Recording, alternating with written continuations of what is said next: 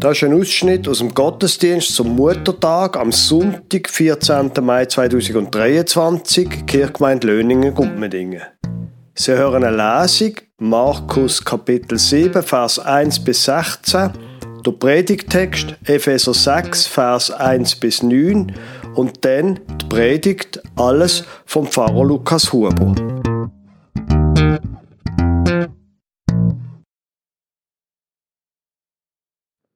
Als Lesung lese ich Ihnen aus dem Markus Evangelium im siebten Kapitel, Vers 1 bis 16 vor. Und es versammelten sich bei ihm die Pharisäer und einige von den Schriftgelehrten, die aus Jerusalem gekommen waren. Und sie sahen, dass einige seiner Jünger mit unreinen, das heißt ungewaschenen Händen das Brot aßen. Denn die Pharisäer und alle Juden essen nicht, wenn sie nicht die Hände mit einer Handvoll Wasser gewaschen haben und halten so an der Überlieferung der Ältesten fest. Und wenn sie vom Markt kommen, essen sie nicht, bevor sie sich gewaschen haben.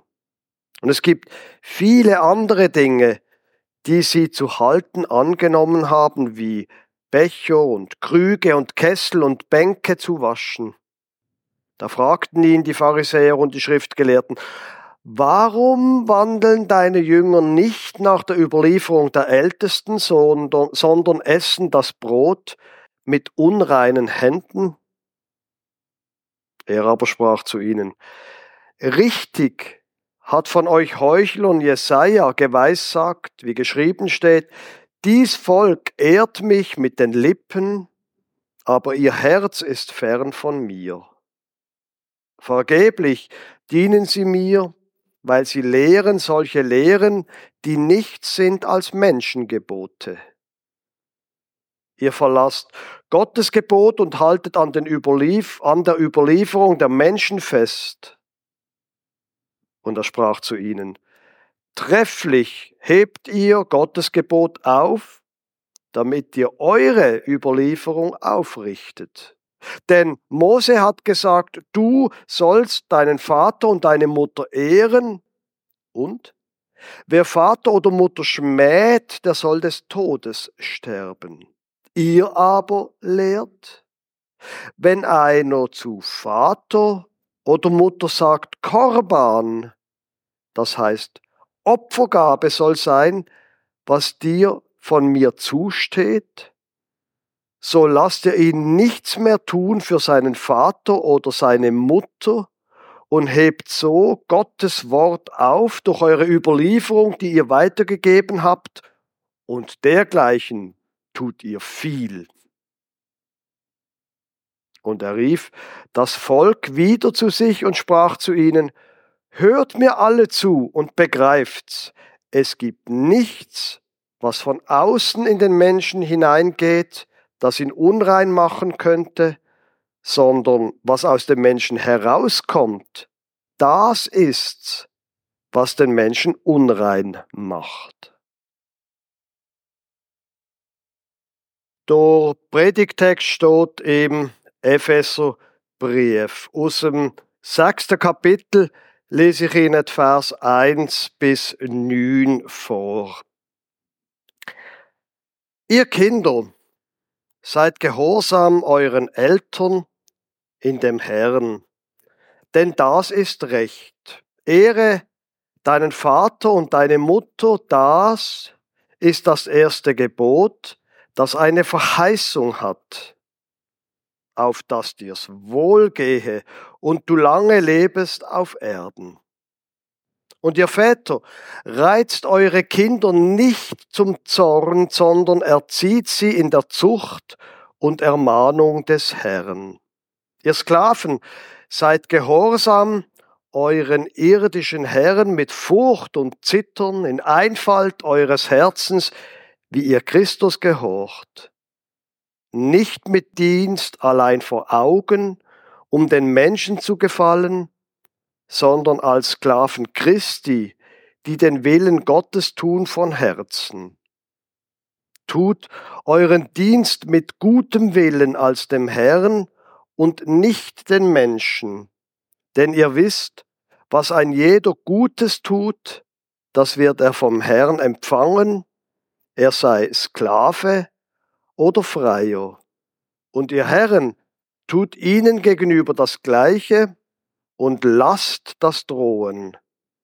Denn ihr wisst, dass euer und ihr Herr im Himmel ist und bei ihm gilt kein Ansehen der Person.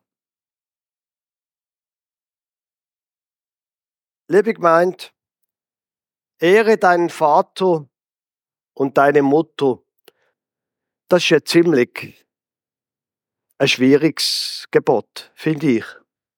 Und vielleicht hilft es, um der Bedeutung von dem näher zu kommen, indem wir zuerst einmal darüber reden, was eigentlich nicht gemeint ist mit dem Ehre deinen Vater und deine Mutter. Nicht gemeint zum Beispiel ist, du musst werden wie deine Eltern, wie die Vater oder die Mutter. Also ich zum Beispiel, ich würde nicht wählen werden wie mein Vater. Jetzt tönt das ein bisschen komisch. Es ist nicht so, dass ich meinen Vater nicht gern hatte. Ich liebe ihn und ich freue mich jedes Mal, wenn ich ihn sehe. Mir ist einfach erst als schon wirklich Erwachsene, wir haben schon Kinder gehabt, wo mir erst klar geworden ist, was eigentlich in meiner Kindheit immer so mitgeschwebt ist und wo von meinem Vater von meinem Vater gekommen ist. Mein Vater ist im März 1939 geboren.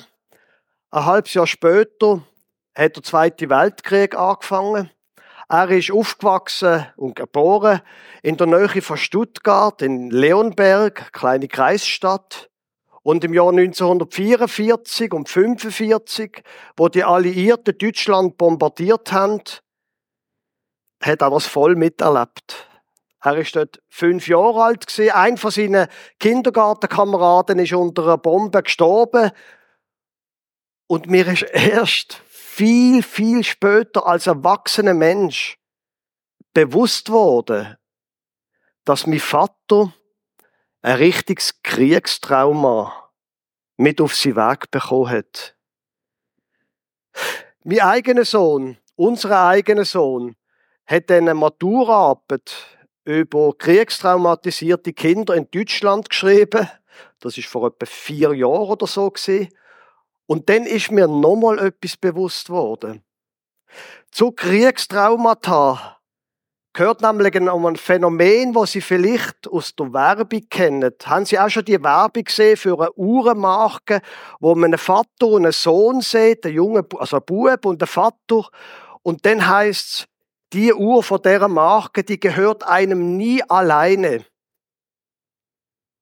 Und genau das Gleiche gilt auch für Kriegstraumata.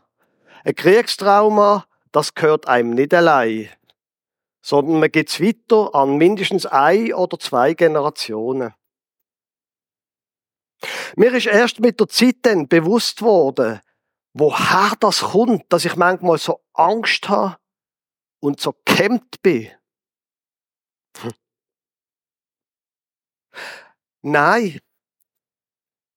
Ehre Vater und Mutter heißt nicht, dass du musst werden wie die Vater und die Mutter.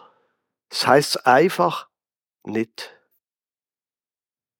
Nur ist nicht die Frage, ja, aber was bedeutet es denn? Und ich habe gedacht, manche Sachen versteht man dann besser, wenn man sich mit hebräischer Grammatik beschäftigt. Und das will ich jetzt in den nächsten fünf Minuten machen. Das Wort, wo nämlich für Ehre deine Vater und deine Mutter gebraucht wird, das ist das Wort da. Kabet. Hebräisch, die großen Zeichen, das sind Konsonanten. Rechts Kaf, in der Mitte, also man liest von rechts nach links, Spet und Dalet, Kabat. Und der Strich unten und die beiden Punkte unten, das sind Vokal. Kabet heißt das. Ehre Vater und Mutter. Jetzt ist Charmante an der hebräischen Spruch, dass es sehr kompliziert ist. Das Wort Kabet ist nämlich der Piel und kommt von der Grundform Kabat.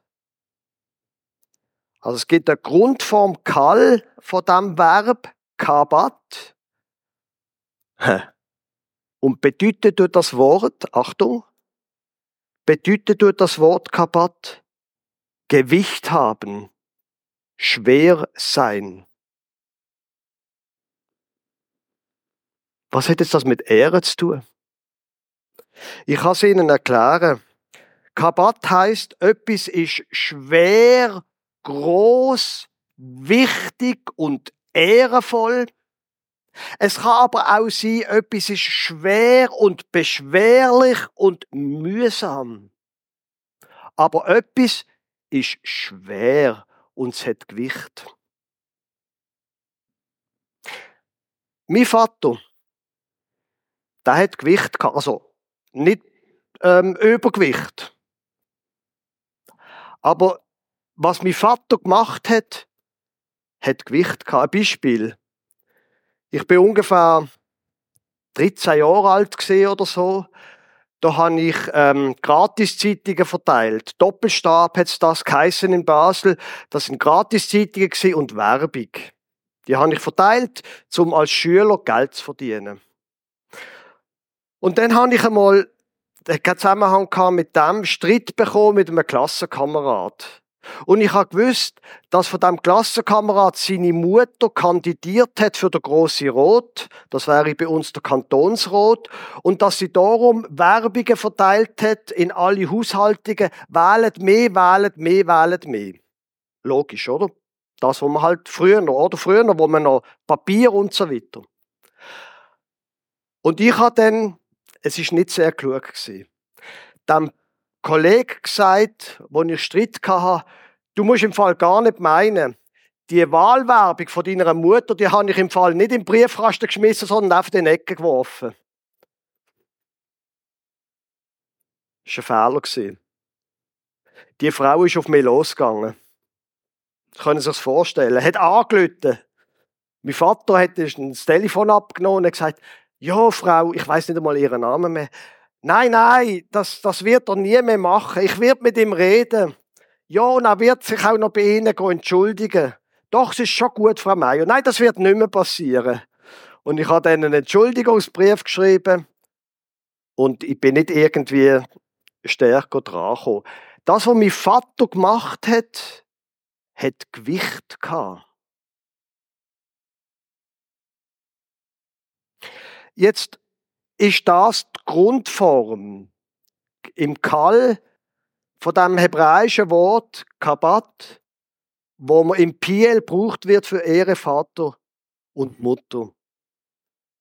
Wir im, im Deutschen, wir kennen ja grundsätzlich zwei quasi Verbformen.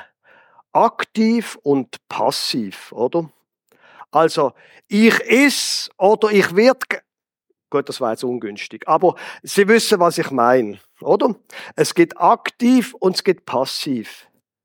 Im Hebräischen, da gibt's noch viel mehr Wertformen.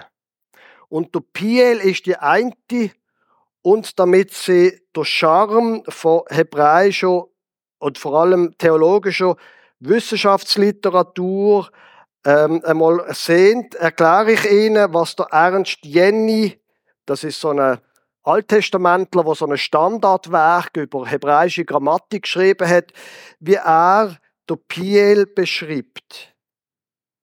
Der Piel habe eine faktitiv-resultative Bedeutung oder eine deklarativ-estimative Bedeutung.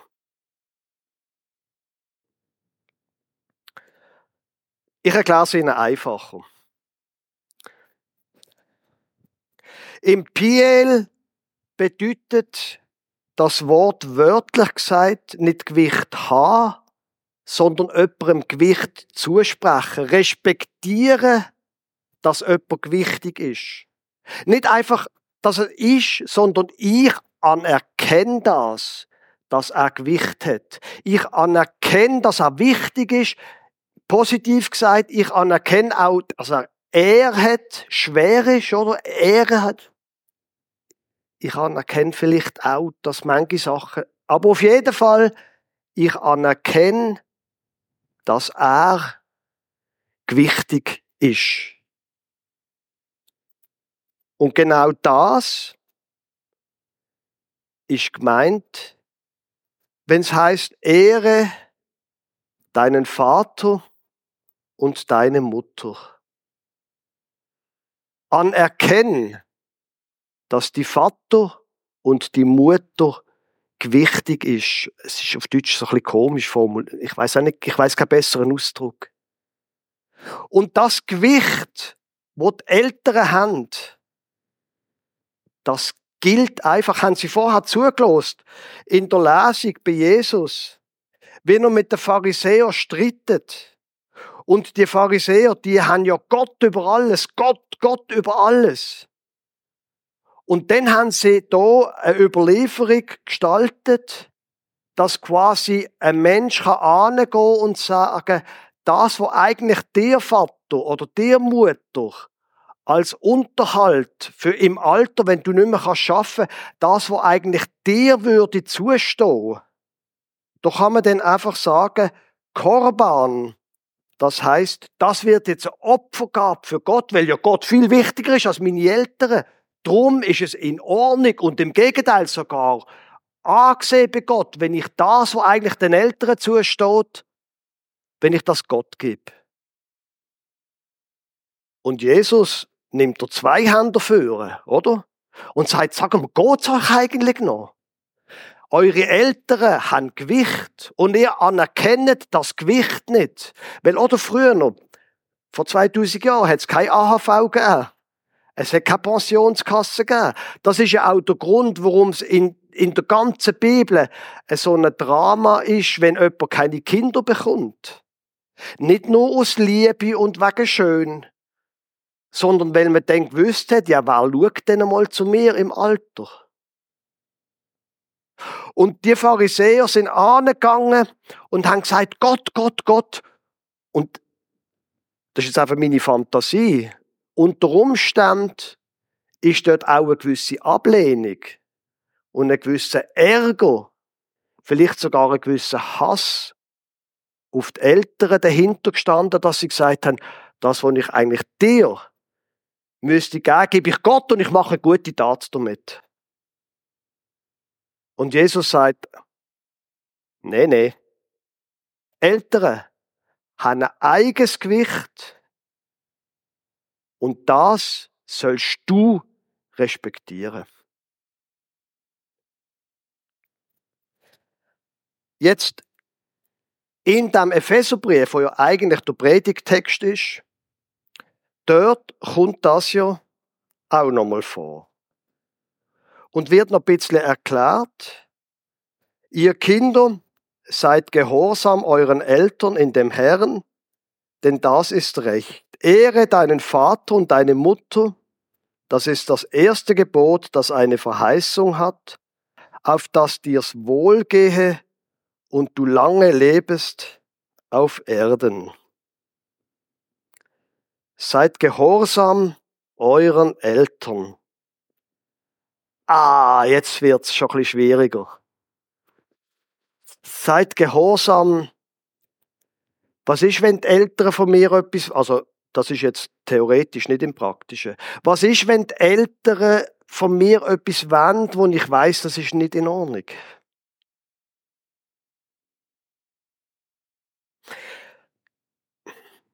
zu dem zu verstehen, was der Epheserbrief sagt, der Paulus im Epheserbrief, lohnt sich vielleicht, wenn man noch kurz Umfeld beschreiben. Vorher haben wir so ein bisschen Grammatik gemacht, jetzt noch ein bisschen Zeitgeschichte und Theologiegeschichte. Jesus und auf Jesus beruft sich ja der Paulus, wegen dem gibt es die christliche Gemeinde, wegen dem gibt es die Brief überhaupt, wegen dem Jesus. Der Jesus, der hat eine Revolution ausgelöst. Und er ist ja letztlich als Revolutionär hingerichtet worden, als politischer Revolutionär. Dass er würde behaupten, er wolle König sein statt Rom. Das hat nicht gestimmt. Aber was sicher stimmt, ist, dass Jesus hat eine Revolution ausgelöst. Schon in seinem Leben, wie er mit Menschen umgegangen ist. Wie er die Mächtigen, die Pharisäer und Schriftgelehrten in die Schranken gewiesen hat.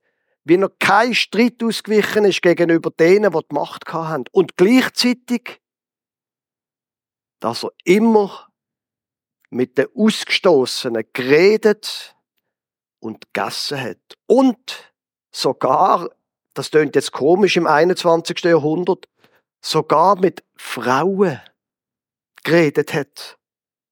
Dort sind plötzlich Frauen nicht mehr minderwertige Wesen gewesen bei Jesus.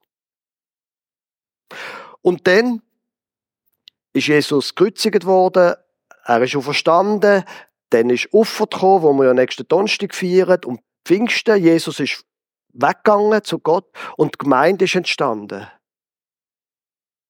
Und in dieser Gemeinde, das ist absolut revolutionär gewesen, in dieser Gemeinde sind Männer und Frauen. In dieser Gemeinde sind Reiche und Arme und es sind Freie und Herren und Sklaven.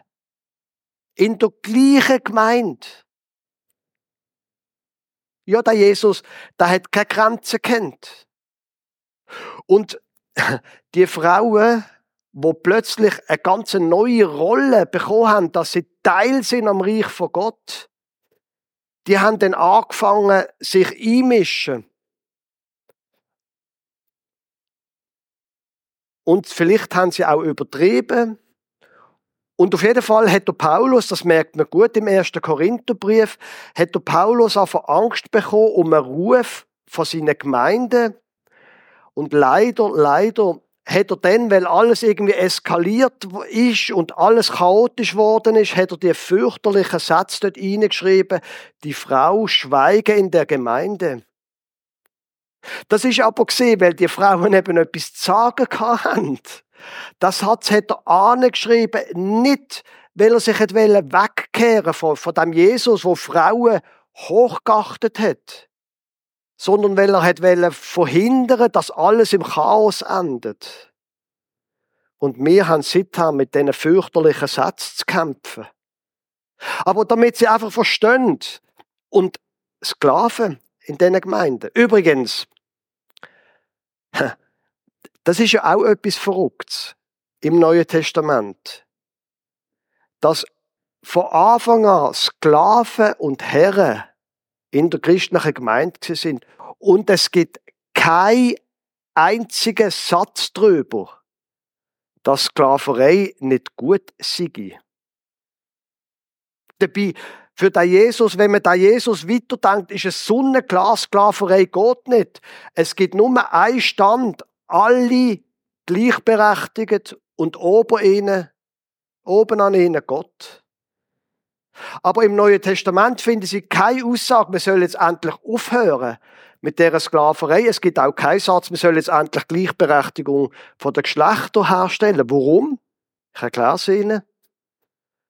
Für den Paulus ist ganz klar gewesen, entweder übermorgen oder in zwei Monaten oder in zwei Jahren kommt der Jesus zurück aus dem Himmel, wie er in den Himmel gegangen ist. Und dann wird da Jesus alle Schranken abrissen und wird endlich Gerechtigkeit auf dieser Erde schaffen. Es lohnt sich jetzt gar nicht politisch tätig zu werden und es hat irgendwie 17 Jahrhundert hat's bedeutet, hat's braucht, bis endlich Christen gemerkt haben, okay, so schnell kommt jetzt Jesus doch nicht mehr zurück.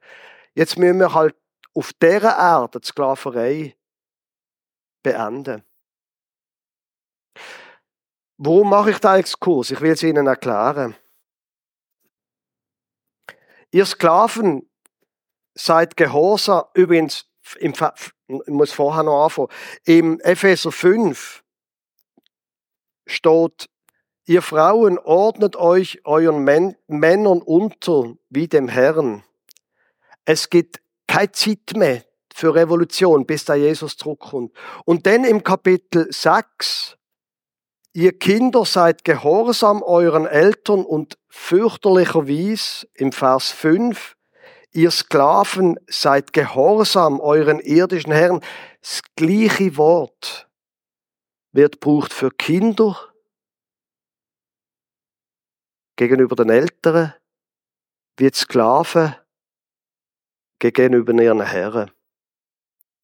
Und jetzt könnte man natürlich angehen und sagen, also, folgt deinen Eltern, das heißt ja da in der Bibel.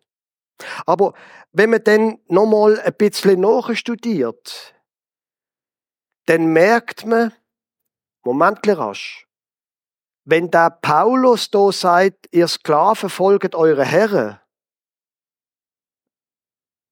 dann ist das ein Satz, wo beruht auf der Grundlage von dem, dass Jesus Sklaven befreit hat. Leider noch nicht im physischen Sinn. Das hat man nicht gemacht, weil man denkt, jetzt kommt dann bald Jesus und dann macht es dann richtig. Aber es ist ganz klar gewesen, es gibt vor Gott keine Sklaven. Es gibt nur, alle sind gleich vor Gott. Und genau so tut man sinnvollerweise auch den Satz verstehen, ihr Kinder seid gehorsam euren Eltern. Dass man auf die Eltern lost, weil sie gewichtig sind. Das beruht auf dem, auf der Grundlage und wird überstrahlt von dem, dass Jesus befreit. Also, wie wir mit unseren Eltern umgehen, das muss, wenn es im Sinn von dem Jesus von Nazareth ist, das muss auf der Grundlage von Freiheit sein. Du musst nicht sein und werden wie deine Eltern und du musst nicht das mitnehmen, was dir deine Eltern mitgegeben haben. Du bist frei in Christus. Und das kann dann unter Umständen auch bedeuten, dass man das Gehorsam den Eltern gegenüber auch heißt Grenzen setzen.